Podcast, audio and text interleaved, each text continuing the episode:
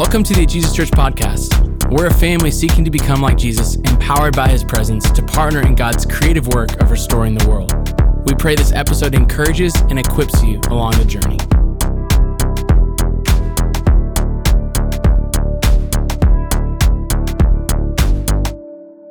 I'm so expectant for what God's going to do during this time.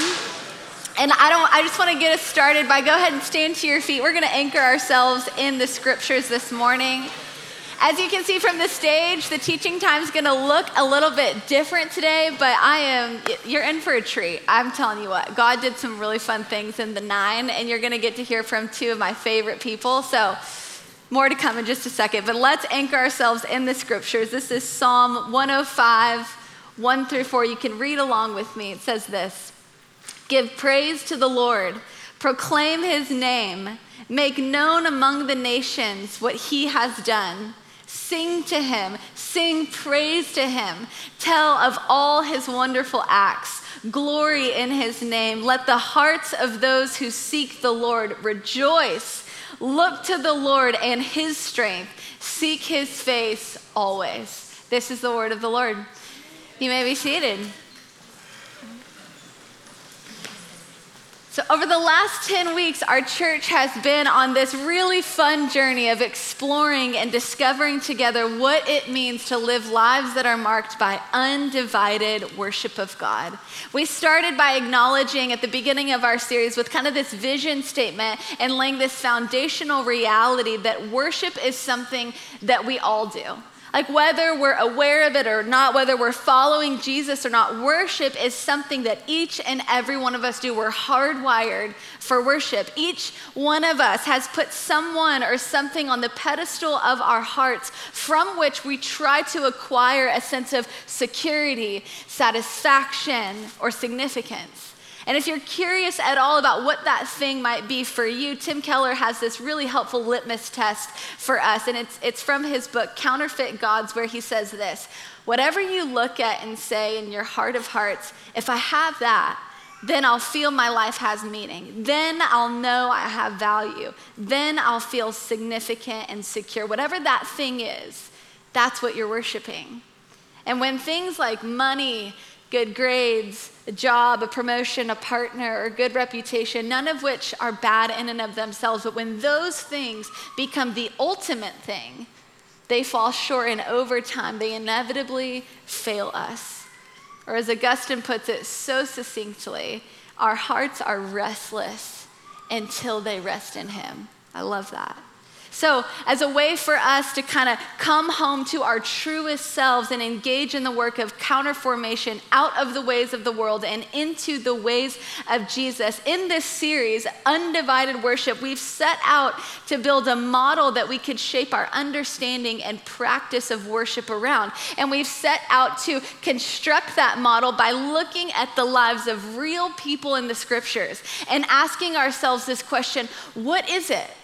What is it that this person has come to understand about who God is in his character or his nature that has then shaped the way that they've cultivated a life of worship? So we've been looking at real people in the scriptures and their lives, what they've come to know to be true about God, and said, okay, what can we glean from that, incorporate into our life so that we can live lives of undivided worship unto the Lord? From Moses we learned that worship requires curiosity and courage, a willingness to allow our questions to propel us into God's presence, and then to exercise the courage that's necessary to stay there with God despite the insecurity and doubts that are sure to come. From Hannah, we learned to posture ourselves in a position of humble desperation where we let go of pretending and instead pour out our deepest desires to the Lord. From Miriam, we learned how to cultivate an undivided heart of worship by letting God's character, his unchanging character, be the confidence and the thing that we carry into our future. From David, we learned about how wholehearted worship calls us to care more about obedience to God over and against the opinions of man, which then frees us to engage in worship freely, extravagantly, undignified. From Abraham and Isaac, we saw how worship is ultimately a reflection of our relationship with God, and how without undivided trust in God, we will have not been able to enter into undivided worship of God. And last week, from Paul and Silas, we learned how when prisons of circumstance become a place worship, it actually keeps us connected to God's power and His perspective, which is a compelling witness in a world of people who are hurting and in desperate need of God's presence. So, for all those who missed a couple weeks, you don't have to listen to a 40 minute podcast. I just gave you the recap right there, just save you some time. Just kidding. There's some good stuff in there, so you should go back and watch if you didn't. But I don't know about you, but I have loved going on this journey with you guys. I, I, I, believe, like deep in my spirit, as the teaching team collaborated on this and as we've been praying into it as a staff and as a community, we really believe that there's been this invitation from God to our church, this invitation, this beckoning for us to wade into the deep end of God's love by letting go and letting Him into more and more of our lives. And it's been incredible to watch so many of you say yes to that invitation. I've watched so many of you, like Hannah, come into a Sunday, receive the ministry of tears, and pour out your heart to the Lord to show up to the season of suffering or loss or whatever it is that you're experiencing and say, I'm not going to keep this to myself and try to figure it out. I'm going to go to the Lord with it. I've watched some of you take, take steps outside of your comfort zone and say, I'm not going to let the fear of man keep me bound. I'm going to step out of my comfort zone so that I can engage in the freedom that I have in Jesus through undignified worship. I've watched God moving and working in this church, and I think that there's more to come. So, as we close out this series today, my hope is that we really receive it as an opportunity to just keep going.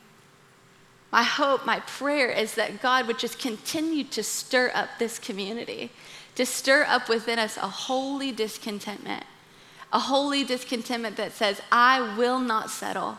I will not settle to let any other person or thing sit on the pedestal of my heart. That place is reserved for Jesus and Jesus alone.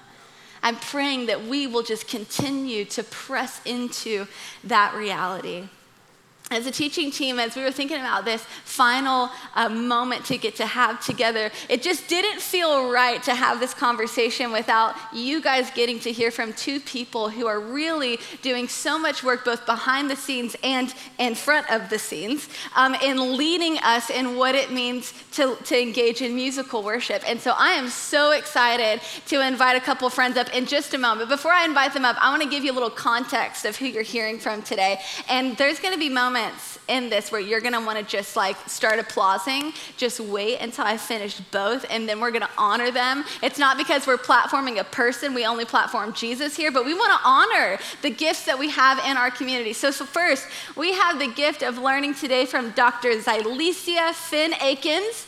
Xylecia is married to Ebenezer and they have three children. Uh, Xylecia received a master's in early childhood education and she holds a doctorate in leadership and educational policy from Georgia State University. Xylecia has taught in literally like places all over the world and she specializes in reflective practice cultural responsiveness, and facilitating unifying spaces among diverse communities. She's held so many different roles, both inside the classroom and outside of the classroom. But on top of all of this, Xylecia released her first music project this year entitled That's the God I Serve. And she is the founder of Legacy Women's Empowerment and Outreach. And what it is to have her as a gift in our community, helping be a deacon and overseer of our musicians here at the church. And then, secondly, this morning you get to hear from our very own worship pastor, Jordan Shutt, who I'm a big fan of. And for the last for the, he's been leading worship actually since he was 17 years old. He spent the last 11 years raising up future worship leaders who carry a culture of hunger and Holy Spirit dependence in their leading. Jordan's a songwriter and a producer. We've been blessed by a lot of the work that he's put into the writing as we get to sing songs that he's helped write. And I just have to say, I don't have to say, I want to say, as his wife, Jordan's not perfect. Full stop. No, I'm just kidding. But he's the real deal. And I have been so deeply and personally impacted, both by him leading us as a church, but in all the ways that he leads a life of worship when no one else is looking. So, with that, will you welcome and honor Xylecia and Jordan?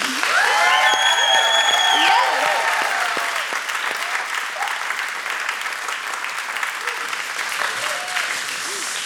Come on up. I'm gonna get situated Yes. here. And friends, I know that change is hard. Most of us don't like change. But my encouragement is don't lean out, lean into the conversation. We want you to feel like you just get to be a part of this conversation. And although it's not a normal preach, there's definitely gonna be preaching that's happening. So Yes. I encourage you, keep a pen and paper out in front of you because I think there's some real gold that you're gonna get to glean from this conversation today. So welcome, friends. Yes. Not used to seeing you without your guitar. Yeah, How neither am doing? I. Doing good? Great. Yes, here we go. We're going to jump in with um, a bit of a, just an easy kind of setup question so Yeah. people can get to know you guys a little bit in your background. I'd love for you to share one part of your background that has shaped how you engage in worship. So maybe something people know or don't know, but what would that be? You want, you want to start us off? Yeah. Um, hey guys. So glad to be able to get to share. Um, so one thing that maybe some of you might not know is I actually grew up Catholic until I was 15, uh, and then we started to go to a non-denom church. And I think one of the things that that like that season of life, my upbringing, kind of instilled in me was this approaching God on His terms, um, and a bit of like this holy, reverent Yeah. uh, aspect of who God is. It reminded me of like uh, Lucy in The Lion, the Witch, and the Wardrobe. She's like asks like, is Aslan, aka the Jesus figure, is he uh, is he safe? And the beaver's like, by no means, of course not, but he's good. And I think it instilled in me like this reality of like God as um, not necessarily safe, but really good, Yeah. and uh, that we approach him on his terms. So that's one thing that I think maybe I love from it. my childhood. That's so helpful. So, Xylecia, what about you, girl? Oh, if you're happy and you know it, Clap your hands. if you're happy and you know it, clap your hands. If you're happy and you know it, then your face will surely show. If you're happy and you know it, shout amen. Amen. Oh, yeah. Come on now. I won't do the verse that says jump up and down, turn around, and I won't do that. But I think about growing up in Tennessee, Mission Ridge Missionary Baptist Church, where my father was the pastor, and being very active in Sunday school. And these were the kids' songs. Father Abraham had many sons, and many sons had father. I am one. Oh, don't go there. Don't get us started. So let's just praise the Lord. Back it up. Turn around. Cha cha shuffle. All of that. Those songs, right, in, in that youth space gave us permission Yeah. to activate the worship postures. Yeah. So we had opportunity to enact worship. At the time I didn't know that I was cultivating Yeah. an understanding of what my life and relationship of worship would need to be with God. But those are my early kind of formations of worship even though I didn't know it and then growing older to realize that that has to be protected as we get Yeah. older, right? So those powerful songs that we sang um, in Vacation Bible School and Sunday School, Yeah. But holding on to the truth of those songs. I love it. Yeah, I love yeah. it. I love that idea of permission giving. And I even think about the childlike faith. It's like those are the parts of that freedom or innocence as a child we don't want to lose as we continue to grow. But you're hitting on kind of this idea of the reality that we're embodied worshipers. So, so far in the series, and I love you guys over here. I'm sorry that you have to look at my back, but I just want to say hi. And I hope that yeah, don't take offense. Love you guys. Maybe I'll just back up just a hair here. Um, but we're talking, we haven't talked about this idea that we're embodied worshipers, right? And, and so I want to get into that a little bit of like, if we're embodied worshipers, that means our worship is so much more than just mental assent or emotional engagement. Like it has to do, it happens in and through our bodies. And so this is super basic question, but we haven't touched on it yet of just like, why singing? Like, why does it matter that we sing a song? What's that about? Maybe Yeah. Jordan. no, that's such a good off. question. Uh, I've got my notes notes too because I typically don't do this, so I'm just gonna, you know, I've got a few things I want to chat about. But um, I think one of the things that I say often is that worship is closer to surrender than it is to singing.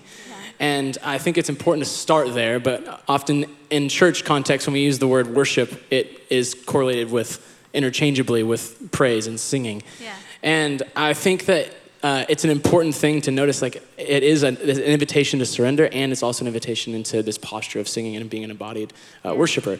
And it's both of those things. Yeah. I love it. So the question that you're asking is why singing? Yeah. all that. And i think of the question or the psalm that actually um, kind of anchors me when i think of this question is uh, psalm 105 it says give praise to the lord proc- proclaim his name make known among the nations what he has done sing to him sing praise to him tell of his wonderful acts. And then later on, actually, Paul encourages the church in Colossae, and he says, Let the message of Christ dwell among you richly as you teach and admonish one another with all wisdom through psalms, hymns, songs of the Spirit, sing to God with gratitude in your hearts. So, in short, you could just kind of say, the scriptures command it. So that's why we sing. Yeah. the, script, the scriptures command it. Um, but I guess the, my question then is like, well, why then do the scriptures command us to sing? What is what's going on behind that? yeah And I think uh, music has this unique way of joining our thoughts and our emotions. It joins our head and our heart. It helps us make that 18 inch journey from our head to our heart, and it moves true ideas into true realities. yeah So this is part of the way that we connect to God, and it's essentially reorienting us to our to this bigger story that's unfolding around us, and we get to do that as a part of community, which I think is really really cool. And I think it's crazy, like you know, the, some of the best movies you can like think of a scene, it is always accompanied by this masterful score. And I just think that there's this, this beautiful interplay between what's being like uh, the thought that's happening and then the emotion that it's bringing Yeah. out in that as well. And I think even for me, I can think back to certain songs in the youth group. And you know how music can sometimes just put you in a place. Like you Taylor Swift. Yes. Yes. I, can mean, yeah. I can tell. I mean, for real, how many of you guys have been on the Eras tour? Yeah, not me. I didn't get to go, but my friend Maddie got to go. And I mean, not to out her, but lots of videos, maybe one of her included, of so many people going to the concert and they're just weeping. It's like something is happening. Like music moves us, right? I think that's kind of what you're capturing. Yes, Our oh, absolutely. Yes, no, our culture understands that, and I think we also understand this in different moments. And I can remember back when I was in like high school, of some of the moments um, where I just remember the Spirit speaking and hearing the Lord's voice for the first time, or sometimes in a in a worship moment. And it was this lyric that was like taking the gospel from an idea to a to a lived transformational like reality of my life because it kind of moved from a concept to this Yeah, emotion reality. and a reality in my life. And so I think. Um, that's one of the beautiful gifts that music can often be. It's this uh, moving emotion, like moving thoughts Yeah. down into our heart and, and, and true realities, you know, becoming a belief Yeah. statement that we have. And so, I So think that's a huge part of it. So, So good. Yeah. So, Xylecia, what would you add to that? Why singing? Why is that significant? So I'll give a little context about a lot of the work that I do professionally. I facilitate a lot of conversations that invite people to reflect on our identities and our subjectivities around conversations um, centered on diversity Yeah. right? And I'm always asking the Holy Spirit when I'm in professional settings, show me what what's happening even in the spirit, mm. right? Because I don't want to be a fragmented person. I want to be undivided, Yeah. truly.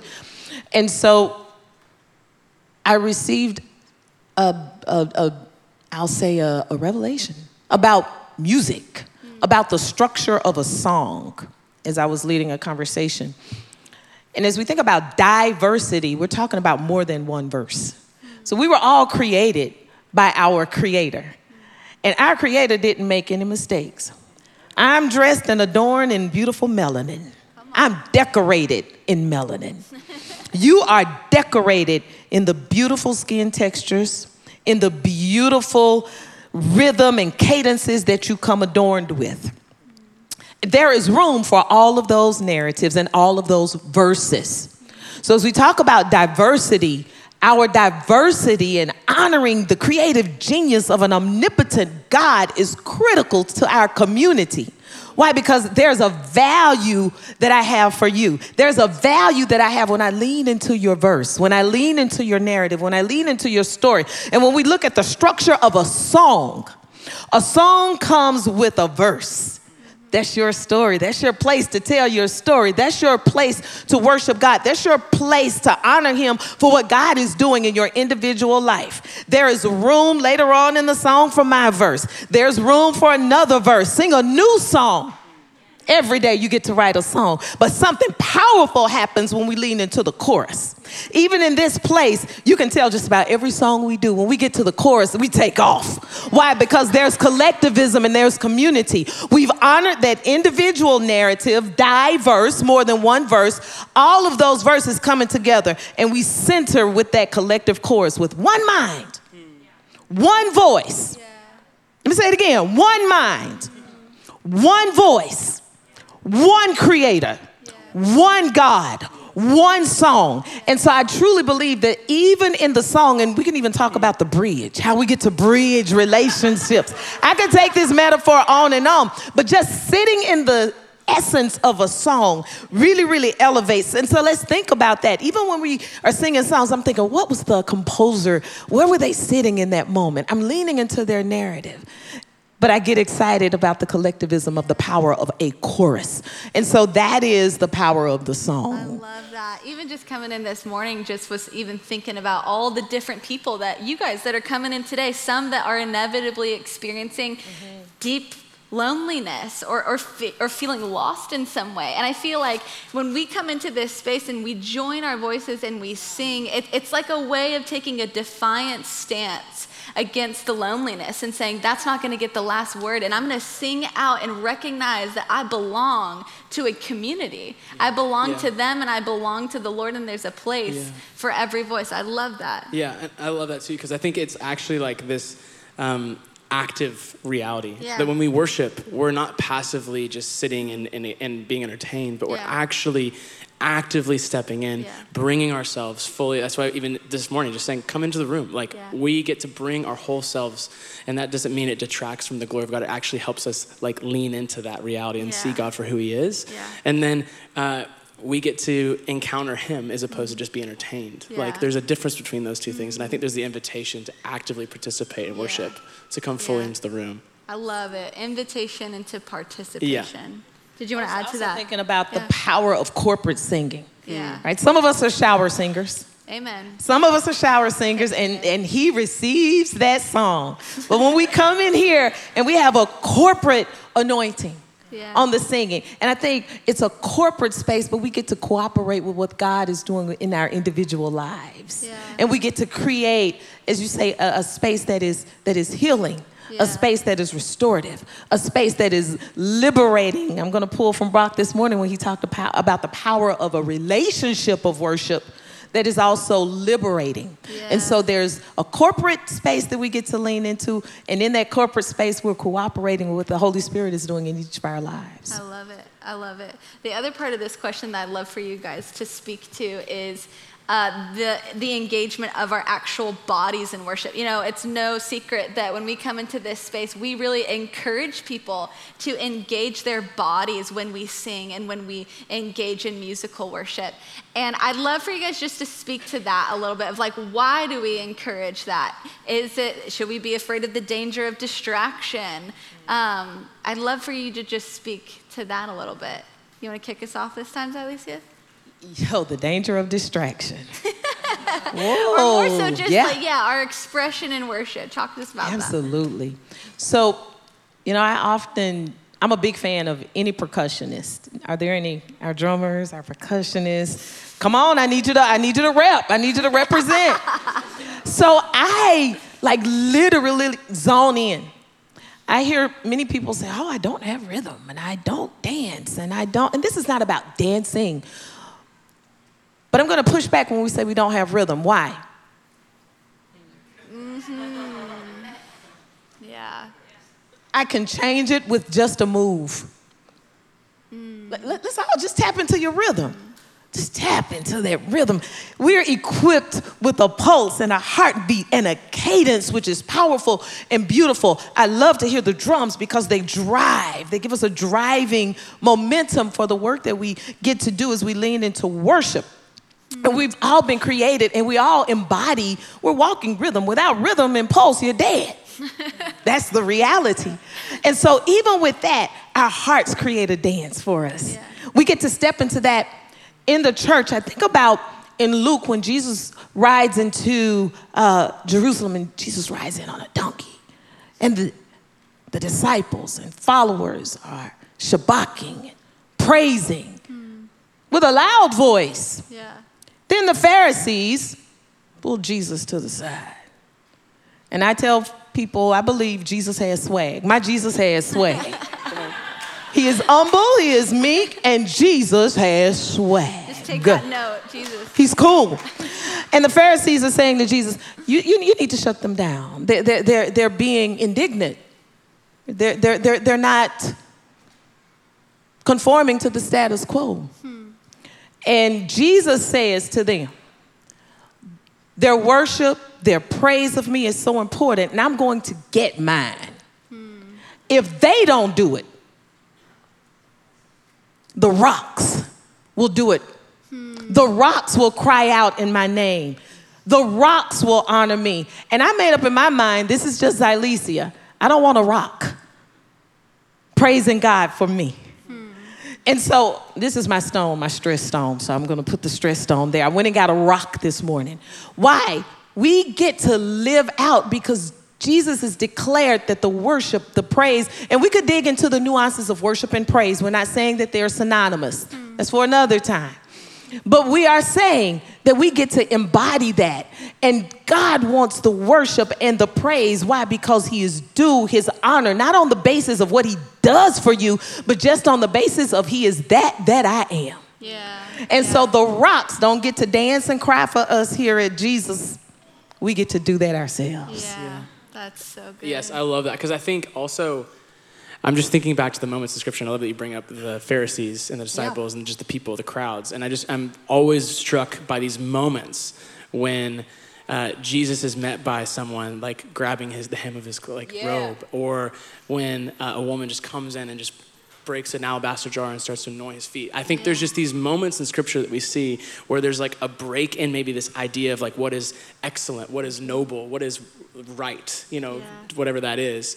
And these these real moments. And I think Je- you just learn so much about like the currency of the kingdom because Jesus is like, no, this is good. Yeah. Like, it's good that like Mary sits at my feet. It's good that uh, these different moments happen. And I think sometimes in our culture, uh, we prioritize an idea of excellence. And I think it's seeped its way into the church as well. Um, where you know we value excellence. We value things going well. We want you know to encounter the presence of god together. But i think there's just a shift that is happening and a shift that happened in jesus' life when there was this extravagant praise an extravagance that was poured out. It wasn't just this excellent thing defined by the cultural norm but it was actually this moment where it was actually like wow this is a bit messy this is a bit not what we expected Yeah. and uh, and Jesus honors that, and he says, "No, this is right. This is what it means to praise." And I just think that there's an invitation even there for us as a church.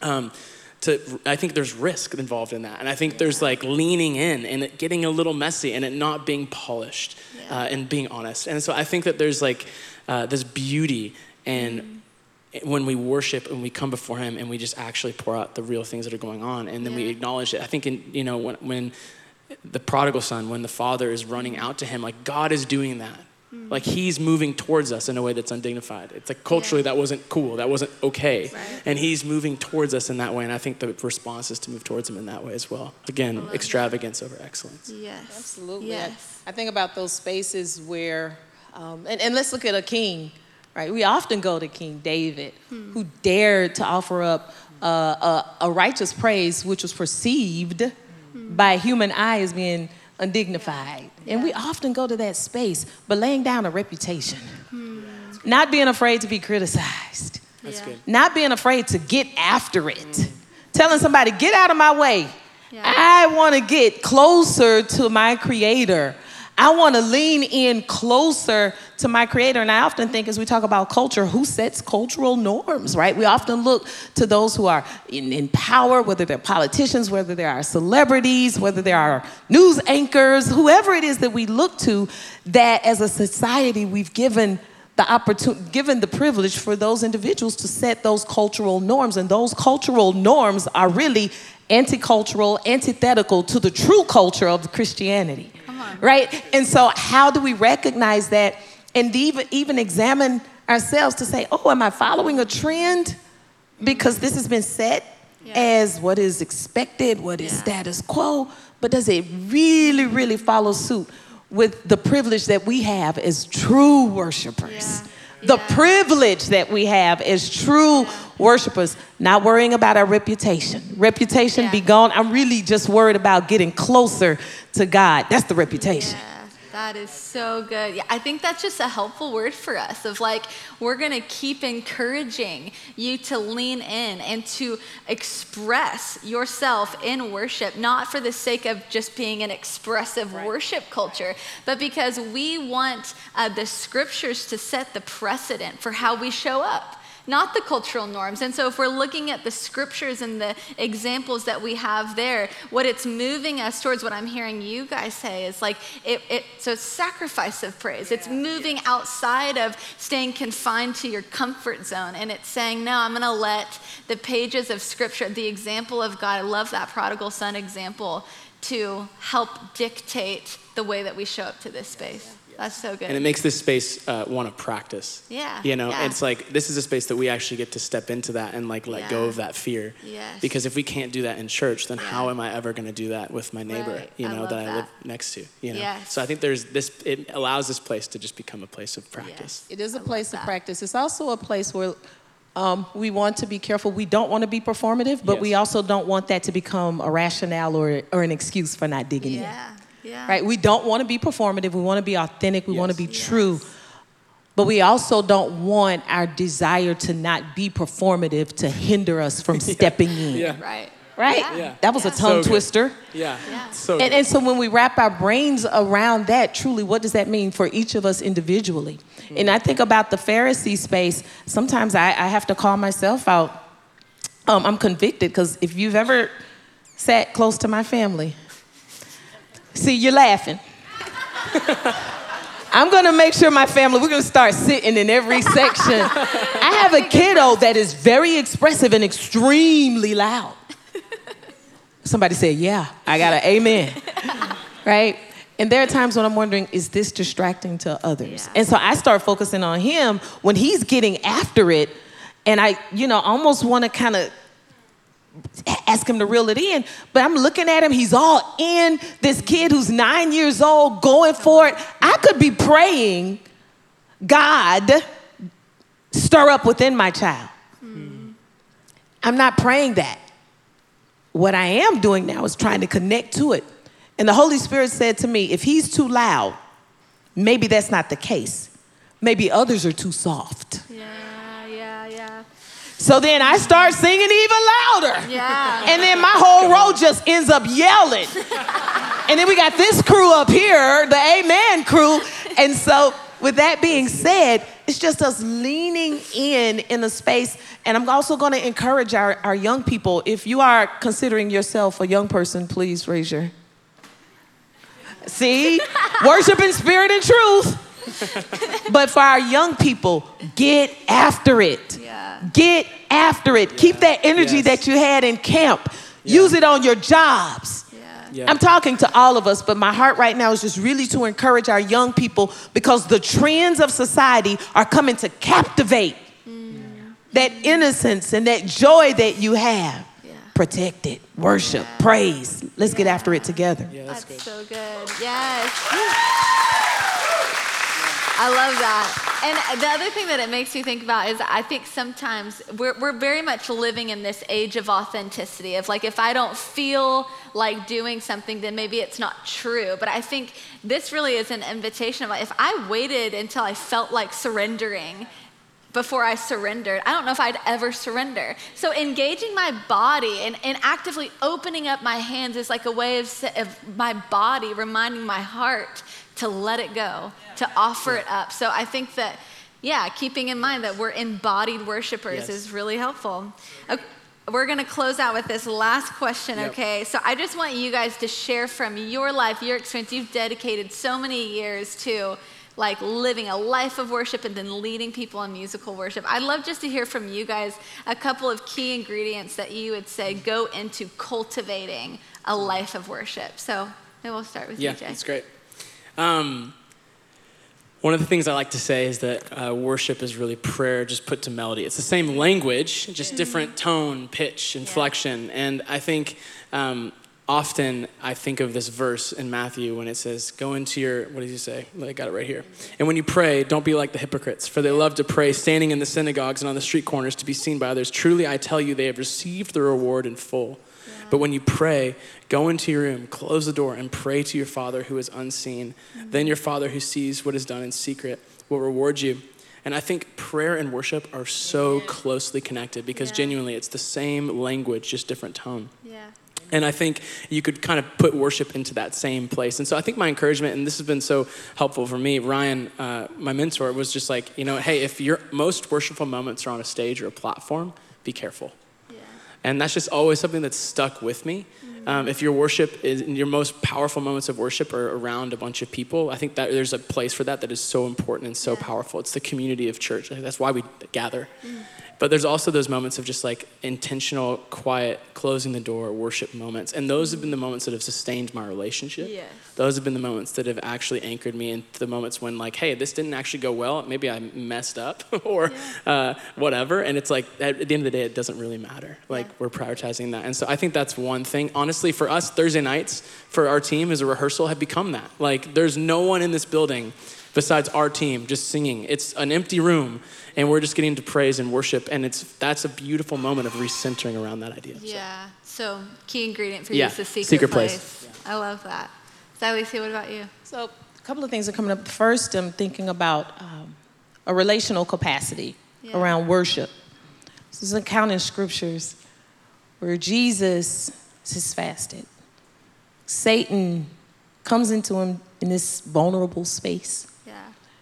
And says if you bow down and worship me, hmm. I'll give you oh yeah the vastness of like the mountains and hmm. I'll give you the valleys. I'll give you how you gonna give Jesus was already Jesus? yeah. But it just capitulates for me the desire that Satan has. If there's a bodacious audacity to tempt Jesus to seek the worship of the Savior of the world, He'll come after my worship. Yeah. He'll come after your worship. And He'll come after the worship in many ways. Whatever we mm. heed to, mm-hmm. right? There's an element, if we're not careful and disciplined and leaning into each other in community, mm-hmm. that we could give heed to seducing spirits, whatever those spirits are. Yeah. Right? We know what our, I know what my stuff is. Yeah. I don't know about you, I got some messy, ugly stuff, mm. right? In this flesh that I to live in, that I've been saved and that I've been reconciled to Christ. But this, I have to call it out every day, almost every minute. Might have to call it out in one o'clock. but the reality is, when we step into the reality of Jesus' truth, we understand that we have to come and worship in truth and in spirit. Our God is a spirit and we get to worship in spirit. So I often love when we are in this space we say, Come, Holy Spirit, come. We're not just saying that. We literally, I had to do that this morning. I had a distraction before coming to church, and I had to kind of dig through the weeds to say, Holy Spirit, come. I cannot do this outside of you. I don't want to do this if I can't lean into you, if you don't carry me through this. And just that conscientious effort, Holy Spirit comes, Holy Spirit just wants an invitation. Yeah. So if you're interested yeah. in, right, a, taking that worship, first is relational, hmm. yeah. right? Satan says, if you do this, Jesus, then I'll give. Worship is not transactional. Hmm. There's no if you worship, then God will do that. Get God is love. He loves you. Mm. Your worship is not conditional. Your worship is transformational. And he gets the worship if he does nothing else. And we know he'll keep doing it just because he is who he is, just because he is the great I am. Mm. That's why we worship. Yeah. And then we get to cultivate a lifestyle of worship yes. so that we can really begin to identify, oh, God is working here. Yeah. God is doing this, and He gets that glory that an omnipotent and an omniscient creator deserves. Mm. So I think about spirit and in truth. I think about the fact that I can't come to him like I'm going to the business. Yeah. If you give me a loan, then I'll. Yeah. If you do this, then I'll. I can't come to him like I would go to Ebenezer. Yeah. If you do this, Eben, then I'll do that. He's not here today. That's my husband. God doesn't work like that. He's going to love on us because he is love. but we worship him because he deserves it. Yeah, that's good. I love that word. It's not transactional, it's transformational. That's so good. The other thing that it reminds me of that I think is a key ingredient, this has been something that I feel like in this last year, the Lord has been leading me deeper and deeper into the gift of confession. Because I think Yeah. a key ingredient to cultivating a life of worship has to do with recognizing our need, our neediness before God. Jesus says, Blessed are the poor in spirit, for they will inherit the kingdom of God. And so I think that key ingredient of staying aware of how much we need God puts us in a position of dependence. And in that position of dependence, of open handedness before the Lord, we're then able to receive the gift of His grace, able to receive the power of His presence that He has promised. But so often we miss because we think we can do it in and of ourselves. So I just, as we move now into a time of response, I'm just so grateful that we have these two and so many others who are helping lead and shape us into a people that worships extravagantly. And I love that word that Jordan gave of seeing this space as a place to practice. I hope that you take that with you and you make good on that invitation to see this space as an opportunity to practice stepping outside of the confines of your comfort zone as a way to say, No, I'm not going to be bound by the fear that the enemy would love to hold me captive to. Instead, I'm going to lay down my reputation, I'm going to put aside the fear of man, and I'm going to obediently engage my whole body, mind, and soul in worship because he is worthy. Yes? Yes. That is the people he is growing us into. And I just say, Yes and amen to that. Can I Last word, that? yes. When you talk about that place of practice, Yeah. it is powerful. But I also want us to understand that he honors it. You know, let's not assign it to the practice that, you know, when we're practicing for, for a baseball game or a softball game or a tournament. He sees that practice as pursuit. Yeah, that's good. That's good. He sees your practice as Yes. tangible pursuit Yeah. and he honors it and then that's when the holy spirit steps into that practice Yeah. space and it really does ignite the heart of god So good. And I would even, I love that. if I could have one more thing too. Go for it. I just think like sometimes we sing about revival and we sing about these big concepts and these ideas. And I just Mm-hmm. Think that this, if we're able to like first acknowledge the idols of our heart and to like do the inner work in this place and bring those before Jesus and to partner with the Spirit and tearing those down, I think that we'll start to see some of those things unfold just as a byproduct. I think sometimes we, we look big when Mm-hmm. it's just like the, what we really need to start doing is like more of an internal like Yeah. diagnosis and then Yeah. just offer that to Jesus. And if that this place looked like a bunch of people coming humbly before God, acknowledging our lack and acknowledging maybe even just some of the things that we've put Yeah. uh, on the pedestal of our life. It could be good things even, but if we were to bring those things and just partner with the Spirit and ask God, like, forgive me, I and then that. see the renewal and the revival come about, and not just in us, but in this church in our city. I love that. I think it was Ruth Haley Barton who said the greatest gift that we can offer the world is our transforming self. Yes, And goodness. so we're going to enter Yeah. into that right now. Worship, it's not transaction, it's transformational. So would you just stand to your feet with us? Thanks for listening. For more resources and to partner with us through giving, visit us at jesuschurch.org.